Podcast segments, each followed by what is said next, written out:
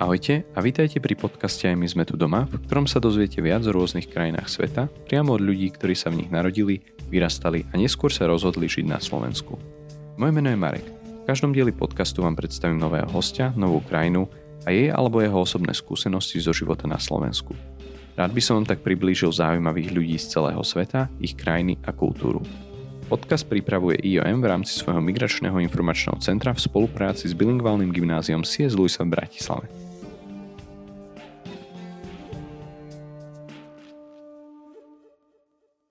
V dnešnej epizóde sa budeme rozprávať o Ukrajine.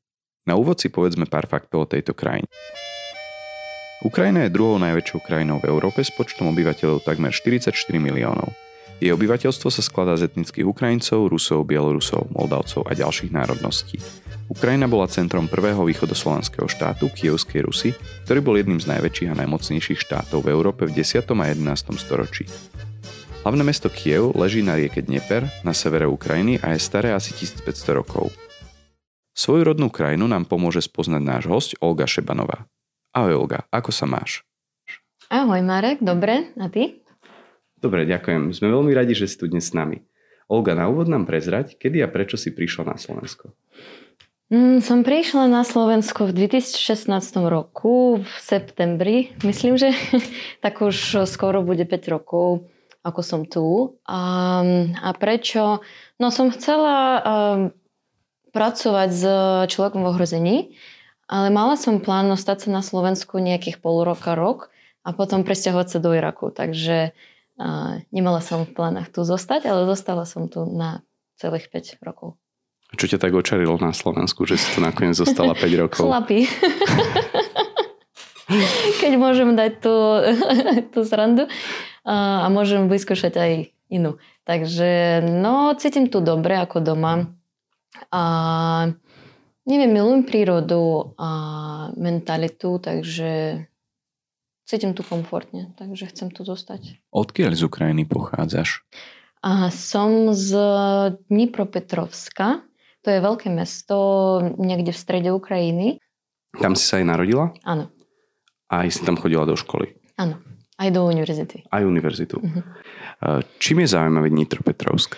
No takže my sme mali výrobu uh, vesmírových raket a stále ešte máme. A uh, keď bol komunizmus, takže mali sme uh, zavreté miesto, pretože to bol nejaký taký uh, top secret. Hm. No, že... Prísne tajné. Prísne tajné mesto. Hmm. A momentálne už nie je prísne tajné. Nie. A keby som navštívil ako turista Nitropetrovsk, tak čo by si mi odporúčal navštíviť? No myslím, že bolo by to dobre pre tebe ísť na, do nabrežia. Máme veľké nabrežia, e, veľmi pekne. A, no ten závod e, s roketmi. Takže, je to ako múzeum? Uh, nie, to je, funguje ešte stále, ale môžeš uh, tam ísť a pozrieť, ako rokety tam vyrábajú sa. A máme aj rokety v centri mesta ako vystavené. Ha. Takže môžeš aj na to pozrieť. A príroda alebo turizmus v okolí Dnipropetrovska? Nie, nemáme to uh, rozvinuté viac. Spomenula si, že Dnipropetrovsk sa nachádza v strede krajiny. Aké ďalšie mesta, ktoré možno poznáme, ležia v okolí? Donetsk. Uh-huh. Donetsk. Uh-huh. A od Kieva je to asi ako ďaleko? 500 kilometrov. 500 kilometrov. To je medzi Kievom a Krymom. Takže keď budeš ísť dole z Kieva do Kryma, tak bude tam Dnipropetrovsk. Ako si spomínala, tak si navštevovala v Dnipropetrovsku aj základnú školu, aj strednú školu, aj vysokú školu. Áno. Na základnej škole bol e, vyučovací jazyk ukrajinčina alebo ruština? To bol nejaký mix, keď pamätám správne, takže mali sme aj v ukrajinštine, aj v ruštine. Oficiálnym jazykom je? Ukrajinský. Ukrajinský. A používa sa aj ruština? No v mojom meste to je ruština ako, ako prvý jazyk. A myslím, že to je historicky, pretože my, my sme bližšie do Ruska, a, ale ofici, oficiálny jazyk je ukrajinský. Ale je zaujímavé, že keď volám z Dnipropetrovska v Kiev, tam niekto rozpráva po ukrajinsky a ja rozprávam po rusky a môžeme kľudne rozprávať o nejakých biznis vecach a rozumieť um, obidvaja, druhého. jeden druhého, hej.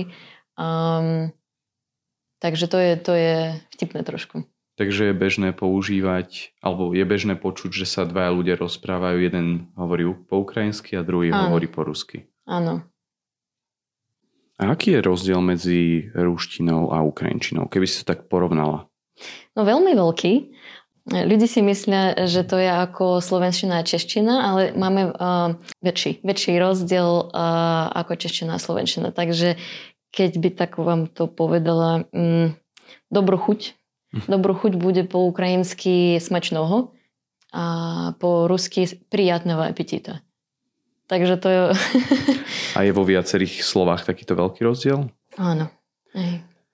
A majú, skôr sa opýtam naopak, že majú Rusi problém rozumieť Ukrajincom? Lebo predpokladám, že Ukrajinci asi všetci rozumejú po rusky. Áno. Ale napríklad, keby, keď idú Ukrajinci do Ruska tak, e, a rozprávali by vyslovene iba po ukrajinsky, tak by to mohol byť problém s tým, že by im rozumeli? Myslím, že to záleží na dialekte.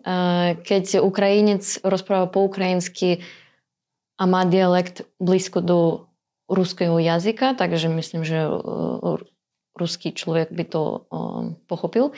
Ale keď ruský človek pôjde nejak do Karpat, tak myslím, že nie. Tam už a tu sa dostávam k mojej ďalšej otázke, že má Ukrajinčina veľa dialektov? Áno.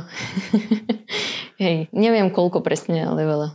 A ktoré sú také najvýraznejšie v rámci, v rámci Ukrajiny? V Karpatoch. No. Karpatoch.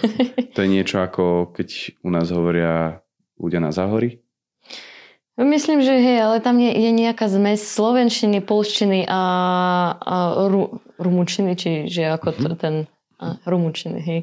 Takže to je proste mix, e, mix, mix a ja nechápam tú ukrajinčinu. Ďalej tu máme na teba prozbu, aby si nás naučila mňa a našich poslucháčov niekoľko, niekoľko slov po ukrajinsky. Uh-huh. Um, také základné, ako sa povie ahoj. Um, privít. Privít. Uh-huh. Dobrý deň. Dobrý deň. to je ľahké. A ďakujem alebo prosím. ďakujem. To, to isté. Ukrajinčina sú e, podobná do slovenčiny viac ako do, do uh, ruštiny. Uh-huh. A druhé bolo, nech sa páči? Prosím. Prosím. A, prosím. Neviem, či my to máme ako, ako slovo v ukrajinštine. Prosím. Myslím, že to bude to isté, prosím. Uh-huh. A už keď si spomenula, um, nech sa páči. Myslím, že tiež nemáme také, no. A čo by ste použili namiesto toho? Že keď, neviem, niekomu niečo podáme. Buď láska môžeme použiť. Buď láska. Buď láska môže byť e, v niekoľkoch uh, situáciách použité. Ako napríklad? Uh, buď láska ako prosím vás, dajte mi vodu. Nejako tak či láska, nech sa páči. Ako sa povie áno alebo nie? Tak, nie. Tak ani. Uh-huh. A dobrú chuť si nám teda spomenula. Mohla by si to zopakovať? Áno, smačného. Smačného. To je podobné do polštiny. Myslím, že v polštine to je smačného a my to máme ako smačného. Olga, používaš ukrajin, ukrajinský jazyk aj na Slovensku? Vieš čo, nie, pretože e, keď už tu 5 rokov, takže tá ukrajinština úplne zmiešala sa so slovenčinou, pretože e, tie dva jazyky veľmi sú podobní, takže už nemám v hlave rozdiel medzi ukrajinčinou a slovenčinou, takže myslím, že používam nejaký mix ukrajinčiny a slovenčiny. A používaš teda skôr ruštinu? Keď tak? Áno, ruština to je môj rodný jazyk, takže používam ruštinu a angličtinu. A slovenčinu s ukrajinčinou zmiešanou. Áno, a slovenčinu s ukrajinčinou. Olga, keď si pred 5 rokmi prišla na Slovensko, tak si aj absolvovala kurz slovenského jazyka? Mala som jednu hodinku slovenského, myslím, že a cítila, že všetko to poznám a vyučila som slovenčinu, takže proste počúvala ľudí a pozerala televízor a čítala knihy. Tak dúfam, že už tu mám trošku, ale nenecítim ešte úplne 100% zo slovenčinou, ale nie, nevyštudovala som slovenčinu. Keď sa vrátime späť do tvojho rodného mesta, aké náboženstvo je rozšírené napríklad v Nitropetrovsku? O, a, že o, ortodox? Pravoslavné. Aha, pravoslavné, no. Pravoslavné. Pravoslavné. To je aj rozšírené na celej Ukrajine? Áno, okrem Zakarpatskej Ukrajiny. Tam máme kato, katolíkov Uh-huh. viac. Aké sú náboženské sviatky, ktoré sa oslavujú? Veľká noc. A Vianoce? A Vianoce, áno, máme Vianoce, ale mám, nemáme také Vianoce, ako vy máte. A poprvé máme Vianoce v januári. Máme Vianoce z 6. po 7. januára. A to my máme ako no, taký obed s rodinkou. A to nie je veľký taký a, sviatok. To je historický, že keď ma, mali sme komunizmus, tak to bolo zakázané. Takže um, hej. A keď porovnáš Vianoce u nás a doma, ktoré sa ti páčia viac? No vaše, jasné, že vy to máte ako sviatok a cíti sa to ako sviatok a my to nemáme také veľké, takže A keď porovnáme Veľkú noc, to môže byť troška iné. Ako... neviem. Nebola som ani tam, ani tam, ako nechodila som do kostolov, takže neviem. A čo sa týka vyzerá? napríklad takých tých našich tradičných vecí, ktoré sa robia v pondelok počas Veľkej noci, oblievania a podobne, také niečo máte aj u vás na Ukrajine? Máme trošku oblievania. keď ideme do... Keď, no, videla som uh, v telke, že keď idú do cerkvy či kostola, uh, tam ich oblíjajú. Neviem, či to na Slovensku tiež tak. Pokiaľ viem, tak keď ide človek do kostola, tak sa neoblieva. A však väčšinou sa teda v pondelok oblievajú ženy. Aha. A v útorok by sa mali oblievať aj muži. Ale to nie je nejakým veľkým zvykom zatiaľ. Mhm. Dúfam, že sa to zmení. Olga, aké iné sviatky oslavujete na Ukrajine, keď to porovnáš so Slovenskom? No čo je zaujímavé, my máme deň, deň mužov vo februári, a, takže v porovnaní so Slovenskom my oslavujeme aj mužov. Ako by som si to mohol predstaviť ako muž? Čo by ma čakalo v tento februárový deň? Ktorý deň to je? To je 23. februára a myslím, že dostal by si ponožky. OK, tých nie je nikdy dosť. A keď to porovnáme s Medzinárodným dňom žien, oslavujete aj ten? Áno. A taktiež dostanú ženy ponožky? No dostanú niečo podobné. Hej. Čo darili mužom, takže dostanú niečo rovnaké. Keď už sa rozprávame o tradíciách a kultúre, aké je tradičné ukrajinské jedlo? A my máme tiež pyrohy, ale, máme, ale my máme pyrohy s zemiakmi, takže to je trošku rozdiel tam je. A boršč, um, ale stále sú tam nejaké hadky, či to je ruské, ruské jedlo, či ukrajinské, ale my, my máme ako ukrajinský boršč. Um, no myslím, že to, to je najviac také ukrajinské. Keď si predstavíme boršč, um, čo by si poslucháči mali predstaviť, ako ten recept vyzerá, ako sa to pripravuje? No, pripravuje sa nejakých 4 hodiny, takže musíš sa prepr- prepraviť sa na uh, dlhé varenie. varenie. Um, no a musíš mať uh, čerstvé meso, čerstvú zele- zeleninu, um, no a nervy. A aké meso a zelenina sa väčšinou používa? Neviem, či tam je bravčové, či nie, ale myslím, že to je bravčové meso. A, a zelenina, a to neviem po slovensky ti odpovedať. Neviem, ako to sa volá. E, Kapusta? Kapusta. Buriak? Máte buriak? To je, To je bitrut. áno, cvikla. Cvikla. Uh-huh. A, takže cvikla, kapusta, mrkva, zemiaky. No, myslím, že ešte tam niečo je, už nepamätám. Aký je rozdiel medzi slovenskou a ukrajinskou kuchyňou? Nie, neveľký. Tak si myslím. Ale to je, vieš, to, uh, Ukrajina je veľmi veľká krajina, takže my máme veľmi uh, bohatú kuchňu. Takže my máme aj niektoré, niektoré regióny, ktoré majú kuch, kuchňu. veľmi podobno do Ruska a veľmi podobný do Slovenska a veľmi podobný do Polska, Turecka.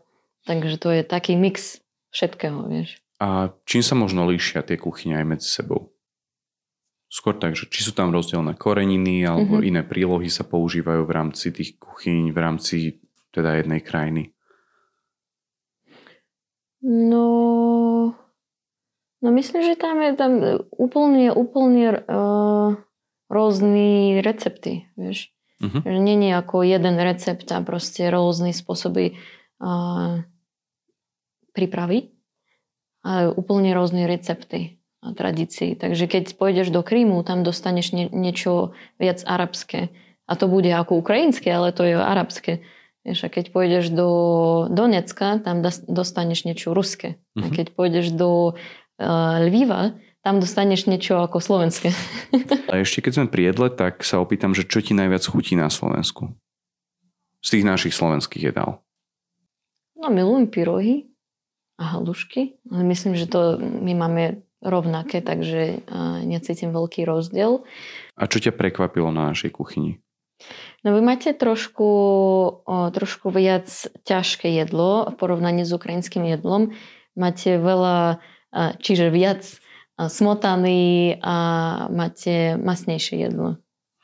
Olga, hosti v našom podcaste vždy prosíme, aby si vybrali jeden predmet, ktorý si priniesli zo svojej rodnej krajiny a pomáha im si spomenúť na svoju rodnú krajinu alebo im svoju rodnú krajinu pripomína. Čo si vybrala ty a čo si priniesla ty? Vedela by si to opísať našim poslucháčom? A, takže ja som priniesla z doma len jednu fotku, um, ktorá bola vytlačená z fotoaparátu a ešte v 90. rokov. Um, a tam mám uh, otca, matku aj uh, pro otca? Uh, starého otca? Starého otca, áno, starého otca. Takže pripomína mi to uh, moju rodinu a to šťastie, ktoré máme, uh, sme v rodine. A, takže mám fotku a ešte mám IKEA, a, IKEA nakrývačku. Deku? Deku, hej. to je všetko, čo mám z doma. Tvoja rodina žije stále na Ukrajine? A, áno, okrem brata. Brat žije v Rakúsku. A rada sa vraciaš domov? Áno, ale nebola som doma už 3 roky, takže... Dôvodom je aj pandémia? No áno, hej, teraz už nemôžem pre karanténu, takže musím tam mať karanténu a tu. To ma privádza k otázke, či sa cítiš viac doma na Slovensku alebo na Ukrajine? To je veľma, veľmi dobrá otázka aj pre mňa. teraz cítim ako doma tu, ale neviem, ako budem cítiť, keď vrátim sa, pretože nebola som na Ukrajine veľmi dlho. Ale cítim, som, cítim sa tu ako doma. A aké to je tak dlho nevidieť rodinu? Predsa sú to 3 roky. No to je veľmi ťažko a myslím, že to je naj, naj, najťažšie, čo tu mám na Slovensku, že keď nevidíš rodinu už 3 roky, tak to cíti človek, že nemáš tú skupinku okolo seba. Mm. A čo ti pomáha vydržať tak dlho na Slovensku a neísť teda za rodinou? Fotka. Skvelé, tak to je potom skvelý predmet, ktorý si so sebou doniesla. Ty si nám na začiatku podcastu spomenula, že si prišla na Slovensko pred 5 rokmi kvôli práci a plánovala si odísť teda do Iraku. Ale nakoniec sa tak nestalo a ostala si na Slovensku. Čo všetko si za tých 5 rokov na Slovensku zažila, prípadne kde si pracovala? Áno, som pracovala Prvý, prvý rok som robila v Človeku v ohrození. A to je nezisková organizácia. A, a čo si robila v Človeku ohrození? No som robila s romskými deťmi v osadách a robila na východy Slovenska a potom presťahovala som tu do Bratislavy. A, no a robili nejaké uh, úroky, úroky? Lessons. A hodiny? Hodiny. Hodiny s deťmi a také veci. A kde si žila na východe? Spišské podhradie. A keď sa presťahovala potom do Bratislavy? Ešte stále som robila s romskými deťmi, ale už tu v Bratislave. Aká bola pre teba najväčšia výzva, keď si prišla na Slovensko? Uh, no myslím, najväčšia bola uh, ten pocit rozdielu. Uh... A keď si skončila v človeku ohrození, tak si sa posunula kam? A, takže začala som potom robiť na nejaký, a, v nejakom startupe a, Global Clinic Rating, a, kde sme robili hodnotenie nemocnic a doktorov po celom svete. A, tak to bolo veľmi zaujímavé, pretože cestovala som svetom nejaký každý mesiac, takže to bolo ja. super. Olga, čo ťa viedlo k tomu, aby si si rozbehla vlastné podnikanie? No, uh, mala som není dobré skúsenosti so, so slovenským zdravotníctvom. Uh, dvakrát mi to stalo, že doktor uh, nerozumel a nevedel, čo so mnou robiť a že nemala som správnu diagnozu. Takže rozmýšľala nad tým, ako to vypraviť a opýtala som uh, iných ľudí, ktorí cestujú a presťahujú sa do inej krajiny a zistila som, že oni majú rovnaké ako problémy. problémy. A, no a preto začala som svoj projekt, čiže startup a snažím sa to nejak uľahčiť, uľahčiť, uľahčiť všetkým v okolí. A akým spôsobom sa to snažíš, snažíš uľahčiť? Snažím sa digitalizovať zdravotnícke zoznamy a automaticky prekladať do akéhokoľvek jazyka, aby sme mohli ukazovať našu zdravotníckú históriu lekáru či doktoru v hociakej krajine, aj v jednej krajine ako Slovensko, aby ten lekár či doktor rozumel všetko a mohol dať tú správnu diagnozu. Takže ak tomu rozumiem správne, ja by som si zobral svoju zdravotnú kartu, tu by som si niekde naskenoval a automaticky by mi to, tá aplikácia preložila, dajme tomu do angličtiny a lekár, dajme tomu niekde vo Veľkej Británii by automaticky vedel, akými, ak mám, ako mám nejakú takúto históriu zdravotnú. Áno. Aha. Dobre, to je veľmi, veľmi napomocné. A ako, Dúfam. ako to ide? Zatiaľ. No zatiaľ není dobre pre ten COVID, ale dúfame, že to ešte bude rozbehnuté po, po COVIDu. Takže teraz sme trošku spomalili. A okrem startupu robíš ešte niečo iné v tejto chvíli? Áno, som učiteľka na Leaf Academy, to je súkromná stredňa škola tu v Bratislave. Tak si toho stihla celkom dosť za tých 5 rokov, ako počúvam. Mm.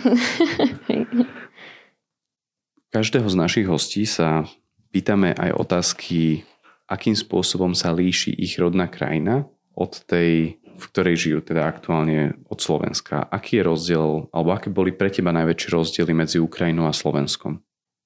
No, vieš čo, ja som bola prekvapená, že není tam veľký rozdiel. Ja som mala uh, predstavy, že Slovensko viac Rozvinuté? Rozvinuté ako európska krajina. Ale keď prišla do Spišského podradie, takže mentalita a to správanie, že to isté ako v Ukrajine. A, ale taký veľký rozdiel cítila som z prírody. My máme tam v strede Ukrajiny stepy. Mm-hmm. No, Lúky, stepy. Hej, a vy máte lesy, lesa. Lesy. Lesy. Um, takže to, tam, tam, je, tam bol rozdiel a je stále. No. Navštevuješ často teda aj slovenskú prírodu? Áno, no, každý víkend. Takže. A ktorá časť sa ti najviac páči? Orava.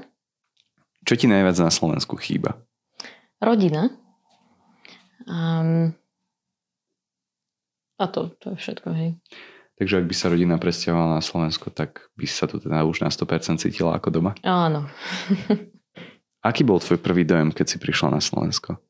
Že som doma. Takže žiadna zmena to pre teba nebola? No necítila, že to je východné Slovensko, vyzerá ako Ukrajina, vieš to. Cítila som doma.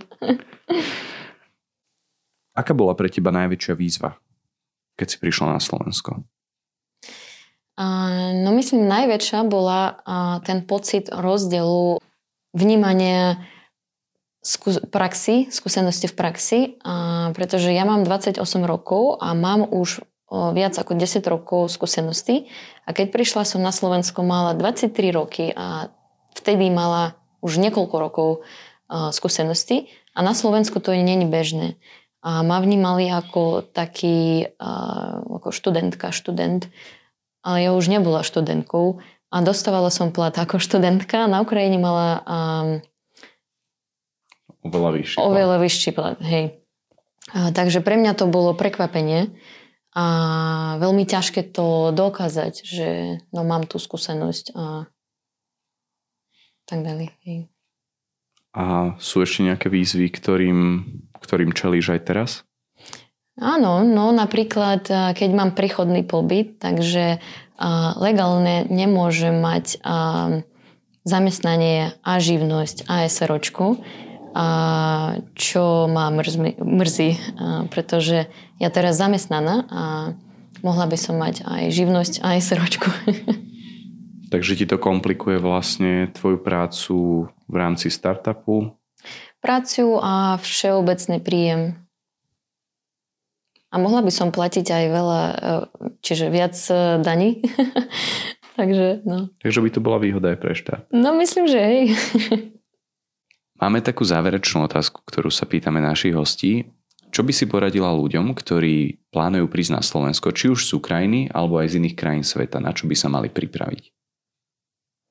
na veľmi drahé apartmany um, a nízky platy a veľmi uh, krásnu prírodu a dobrých ľudí. Olga, ďakujeme ti veľmi pekne, že si s nami zdieľala toľko zaujímavosti o tvojej rodnej krajine a o tvojom živote na Slovensku.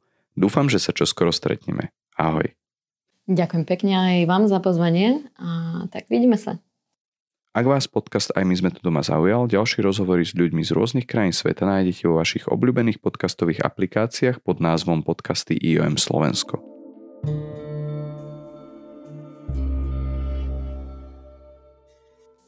Podcast je pripravovaný v rámci aktivít Migračného informačného centra IOM. Centrum od roku 2006 poskytuje bezplatné služby cudzincom z krajín mimo Európskej únie pri ich integrácii na Slovensku.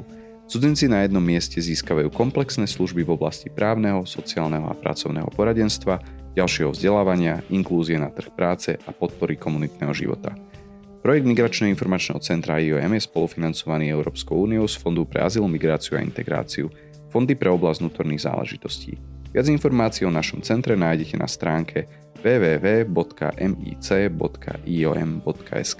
Do počutia na budúce.